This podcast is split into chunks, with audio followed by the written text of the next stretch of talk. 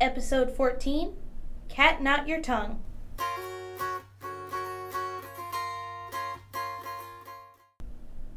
Happy Stitchtember!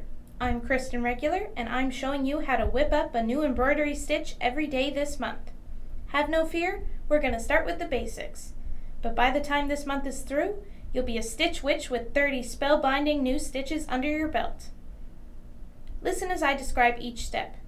If you want to watch me and follow along with your own needle, I'll give you a link to my short video at the end. It's the 14th of Stitchtember, and the stitch of the day is Cat Not Your Tongue.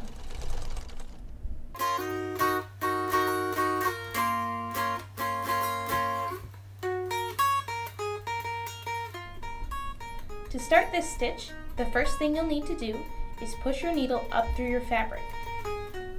Next, move a half an inch to the right and push your needle into your fabric, pushing it back to the left and having the needle exit the fabric directly through your initial puncture.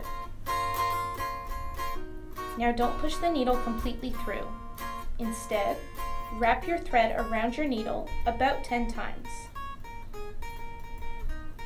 Now pinch where the thread ends on the needle with one hand and pull the needle through with the other hand. This may take quite a bit of wiggling, so be patient. To end the knot, push your needle back down in the fabric at the base of the knot.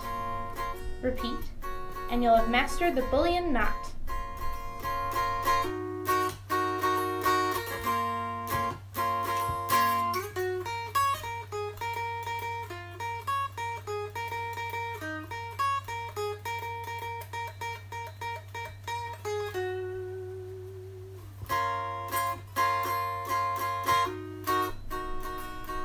Fun fact!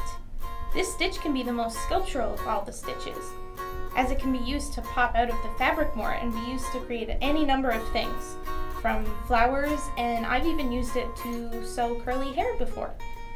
If done properly, this stitch can be sewn like an arch, which is pretty impressive for a little bit of thread.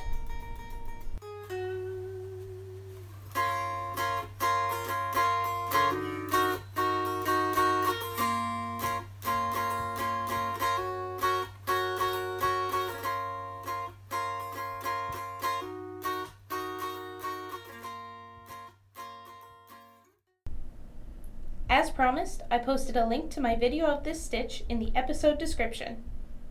Happy stitching! Thank you to Eric Piercy for the cover of Float On.